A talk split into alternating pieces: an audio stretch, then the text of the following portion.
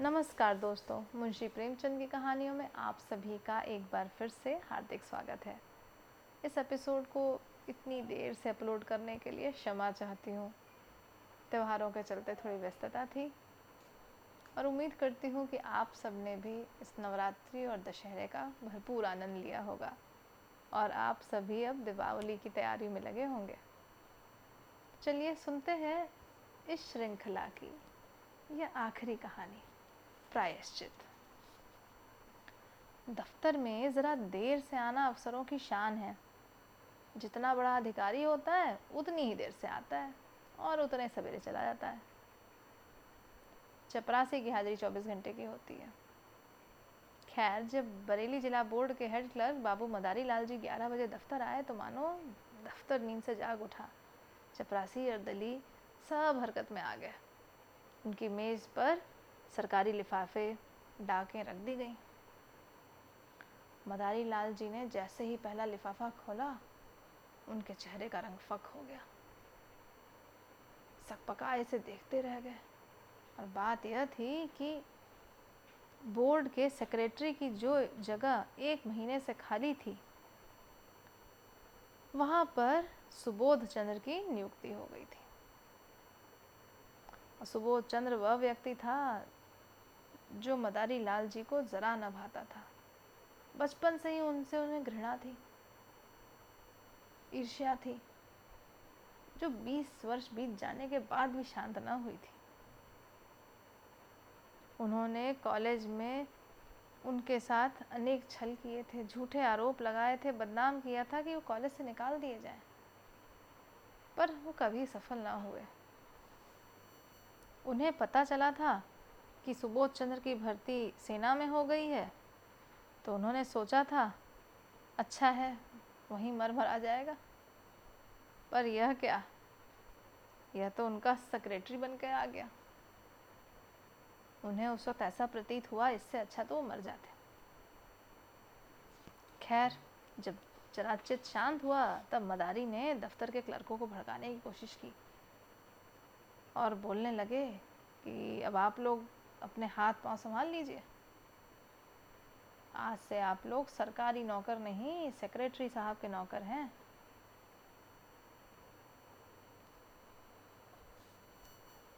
वे बड़े ही सख्त मिजाज के आदमी हैं।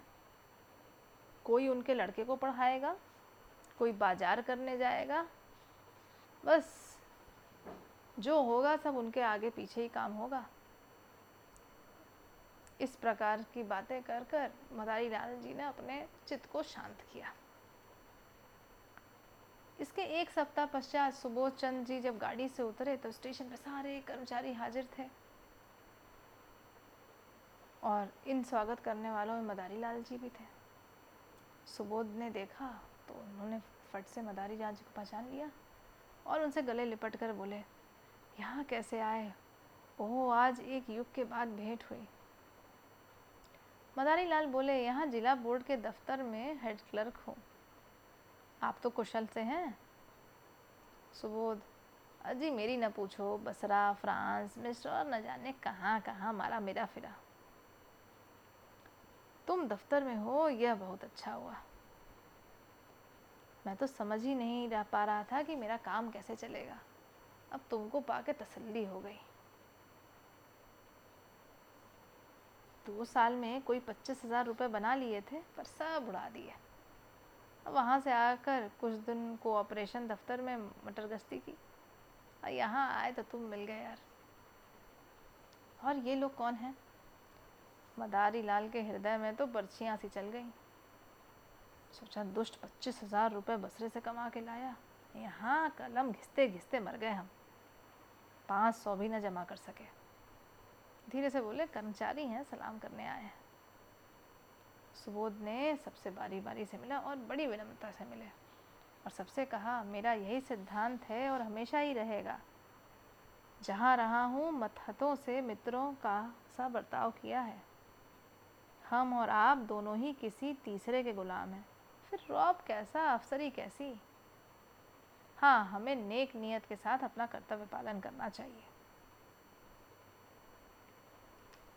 जब सुबोध से विदा होकर कर्मचारी लोग चले तब आपस में बातें करने लगे। आदमी तो अच्छा मालूम होता है। हेड क्लर्क के कहने से तो ऐसा मालूम होता था कि कच्चा ही खा जाएगा। पहले सभी ऐसी बातें करते हैं, दिखाने के दांत हैं। खैर धीरे धीरे सुबोध को आए एक महीना बीत गया। वह इतना प्रसन्नचित आदमी थे कि उतने नम्र नम्र थे कि उनसे जो मिल लेता वो सदैव के लिए उनका मित्र हो जाता। कठोर शब्द तो उनकी ज़बान पर आते ही नहीं थे। इनकार को भी वह अप्रिय नहीं होने देते थे, लेकिन द्वेष की आंखों में गुड़ और भी भयंकर हो जाता है। मदारीलाल को अब बर्दाश्त नहीं हो रहा था कि सुबोध की इतनी प्रशंसा हो रही है,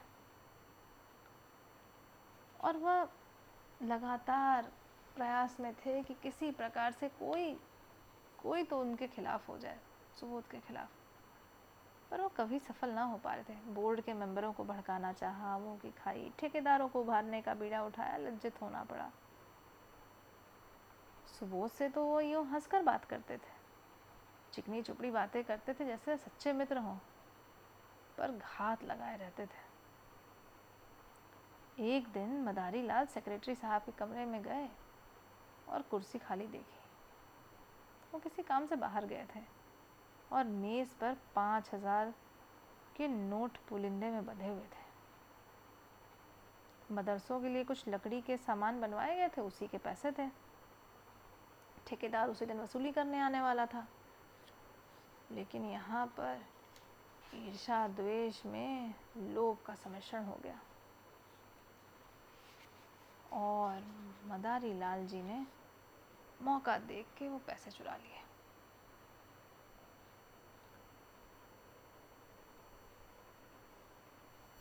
फिर चपरासी को आवाज़ देकर बोले, बाबूजी भीतर हैं। चपरासी आप ठेकेदार से कुछ वसूल करने की खुशी में फूला हुआ था, आके बोला, अभी अभी तो गए हैं।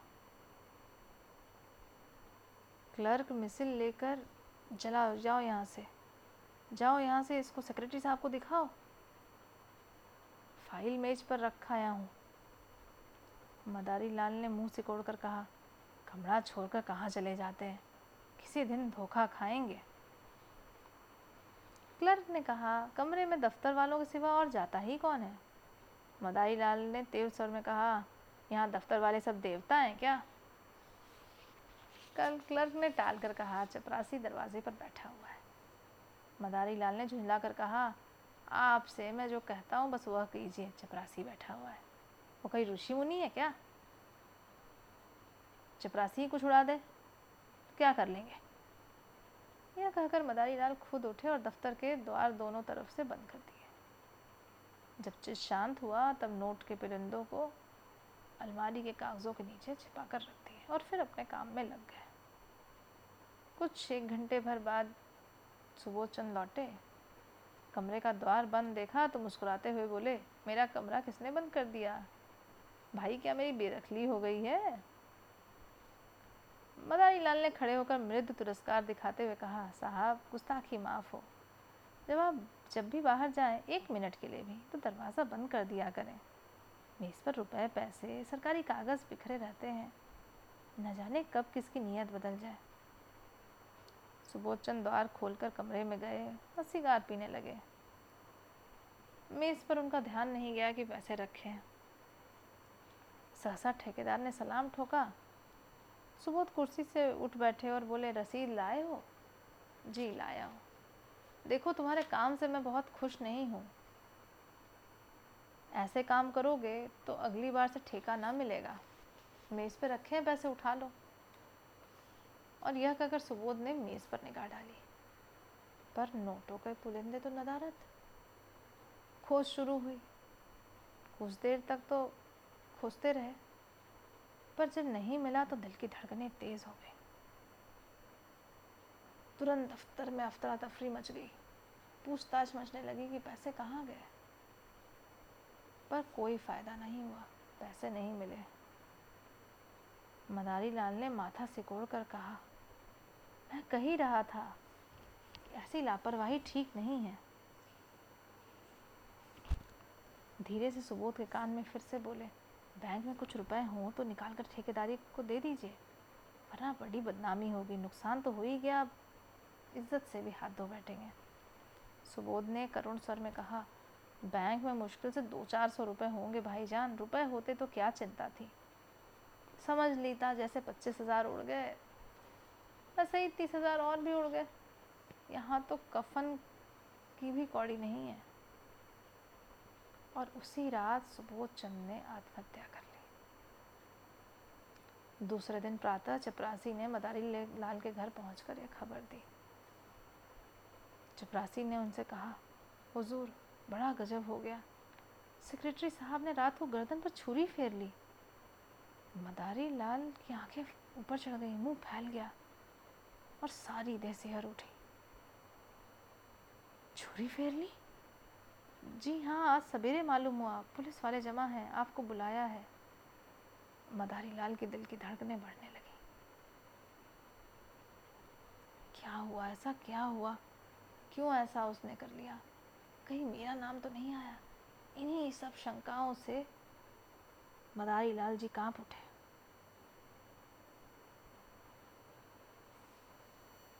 मदारीलाल के सिर में चक्कर आने लगा। द्वार का चौखट ना पकड़ते तो शायद गिर ही पड़ते। पूछा, बहू जी बहुत रो रही थी। कुछ ना पूछे हुजूर, पेड़ की पत्तियां झड़ी जाती हैं, आंखें फूल कर गूलर हो गई हैं। कितने बच्चे हैं हुजूर? दो लड़के हैं और एक लड़की। लड़की शादी की उम्र की है। नोटों के बारे में भी बातचीत हो रही होगी। जी हाँ, सब लोग कहते हैं कि दफ्तर के किसी आदमी का काम है। दरोगा जी तो सोहनलाल जी को गिरफ्तार भी कर कर ले गए हैं, पर साईद आपसे सलाह लेकर करेंगे। सेक्रेटरी साहब तो लिख गए हैं कि मेरा किसी पर शक नहीं है। क्या सेक्रेटरी साहब कोई खत छोड़ कर गए हैं? हाँ, मालूम होता है छुरी चलाते वक्त याद आई होगी कि सब सब दफ्तर के लोग फंस जाएंगे, इसलिए कलेक्टर साहब के नाम चिट्ठी लिख दी। चिट्ठी में मेरे बारे में भी कुछ लिखा है? हुजूर मैं क्या जानूं, बस सब लोग कहते हैं कि आपकी बड़ी तारीफ लिखी है। मदारीलाल की सांसें और तेज़ हो गई। आंख में आंसू की दो बड़ी बड़ी बूंदें गिर पड़ी। आंखें पोंछते हुए बोले, वे और मैं एक साथ के पढ़े थे नंदू, आठ दस साल साथ रहे थे, साथ उठते बैठते खाते खाद साथ खेलते थे, जैसे दो सगे भाई रहते हैं। खत में क्या लिखा है कुछ मालूम है? अरे आप स्वयं ही चलकर देख लीजिए। आप हुजूर जरा जल्दी चलिए, लाश की डॉक्टरी होनी बाकी है, ऐसा ना हो कि कोई दूसरा आदमी अब आपको बुलाने आ जाए। वहाँ पर सभी लोग एकत्रित हैं, मोहल्ले वाले, दफ्तर के सभी। मदारीलाल जब सुबोध चंद्र के घर पहुँचे तो ऐसा मालूम हुआ कि सब लोग उनकी ओर संदेह की आंखों से देख रहे हैं। पुलिस इंस्पेक्टर ने तुरंत उन्हें बुलाकर कहा, आप भी अपना बयान लिखा दें, और सबके बयान तो लिख चुका हूँ। मदारीलाल ने बड़ी सावधानी से अपना बयान लिखवाया। उसी वक्त सुबोध के दोनों बालक मदारीलाल के पास आ गए और उनसे लिपट कर रोने लगे और बोले, अम्मा बुलाती है। मदारीलाल का दिल धक से करने लगा। उतने में उनकी लड़की आई और उनके पैरों से लिपट कर रोने लगी। मदारीलाल को उन तीनों की आंखों में ऐसी अथाह वेदना, ऐसी विदारा की याचना भरी मालूम हुई कि उनकी ओर देख न सके। उनकी आत्मा उन्हें धिक्कारने लगी।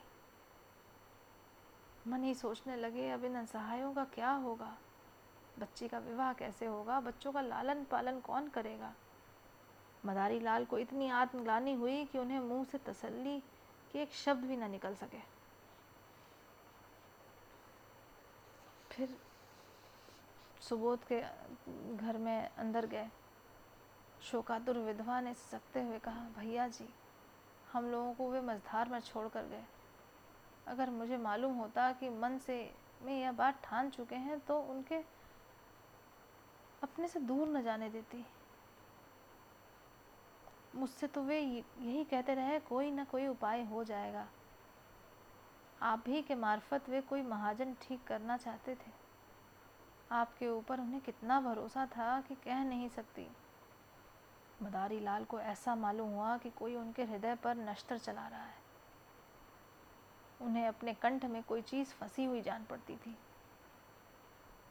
रामेश्वरी पर्दा करते हुए फिर बोली, रात सोए तब खूब हंस रहे थे, रोज़ की तरह दूध पिया, बच्चों को प्यार किया, थोड़ा देर हारमोनियम बजाया और फिर सोने चले गए। मुझे लेश मात्र संदेह न था कि ऐसा कुछ होगा। मैं नसीबो जली ऐसी सोई की रात को मिनकी तक नहीं, क्या जानती थी कि वे अपनी जान पर खेल जाएंगे। मदारीलाल को सारा विश्व आंखों में तैरता मालूम हुआ। उन्होंने बहुत जब्त किया मगर आंसुओं के प्रभाव को ना रोक सके। रामेश्वरी फिर बोल पड़ी, भैया जी जो कुछ होना था वह तो हो चुका, लेकिन आप उस दुष्ट का पता ज़रूर लगाइएगा जिसने हमारा सर्वनाश कर दिया। यह दफ्तर ही कि किसी आदमी का काम है। पुलिस वाले शायद कुछ रिश्वत लेकर उसे छोड़ दें। आपको देखकर उनका यह हौसला ना होगा। आपके सिवा हमारा सिवा हमारा है ही कौन। मदारीलाल के मन में एक बार ऐसा उबाल उठा कि सब कुछ कह दे, सब कबूल लें, पर ज़बान ना खुली। इसी दशा में बैठे बैठे उनके सिर में ऐसा चक्कर आया कि वे ज़मीन पर गिर पड़े। तीसरे पहर लाश की परीक्षा समाप्त हुई। अर्थी जलाशय की ओर चली। दाह संस्कार के लिए लड़कों को जाना चाहिए पर लड़के नाबालिग थे, इसलिए विधवा चलने को तैयार हुई। पर मदारीलाल ने कह दिया, बहू जी यह संस्कार मुझे करने दो।